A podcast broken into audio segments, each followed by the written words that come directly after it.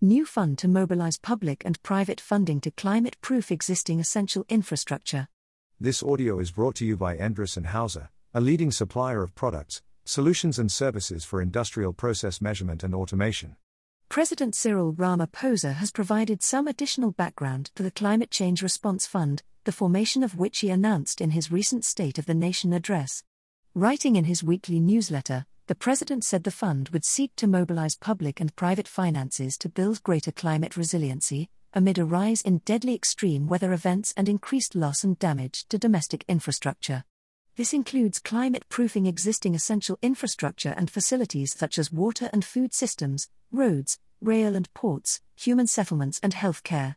The fund will also collaborate with a variety of partners to respond to immediate needs in communities following climate change related disasters, he added.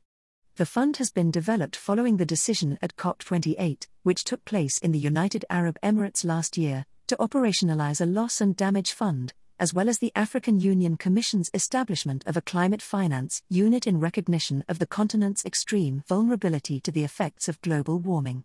While highlighting wildfires in the Western Cape, heatwaves in the Northern Cape, continuing drought conditions in the Eastern Cape, and intense storms in Gauteng, the President's letter also noted the reoccurrence of flooding this year even before we could properly recover and rebuild after the 2022 floods in KwaZulu Natal, Eastern Cape, and Northwest.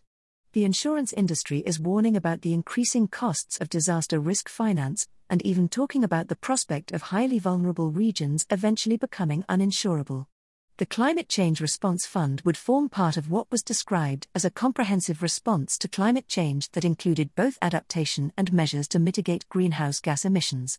The new fund would focus on adaptation, while the mitigation measures would be coordinated under the banner of the Just Energy Transition Investment Plan. Speaking at a Presidential Climate Commission meeting last week, Forestry, Fisheries and the Environment Minister Barbara Creecy said the Climate Change Response Fund would be a channel for financial resources that could be made available to developing countries following the recent operationalization of a loss and damage fund. Creecy said consideration was being given to hosting the fund either at the Development Bank of Southern Africa or the Industrial Development Corporation, but provided no timeframe from its implementation. She also confirmed that government would set aside some resources to capitalize the fund but indicated that the intention was to also crowd in private finance in a manner similar to the Solidarity Fund that was set up during the COVID 19 pandemic. Resources secured for the fund could also be used to strengthen the country's early warning systems for detecting extreme weather events, with Creecy noting that there were growing domestic and international examples of how the use of such systems had been effective in preventing the loss of life. Adaptation efforts, the minister added, could also help ensure that climate related loss and damage did not become a bottomless pit for municipalities and provinces, which currently relied on disaster management allocations to finance relief efforts. As a country, we cannot be complacent about climate change because its impacts are already with us, Ramaphosa warned in his newsletter.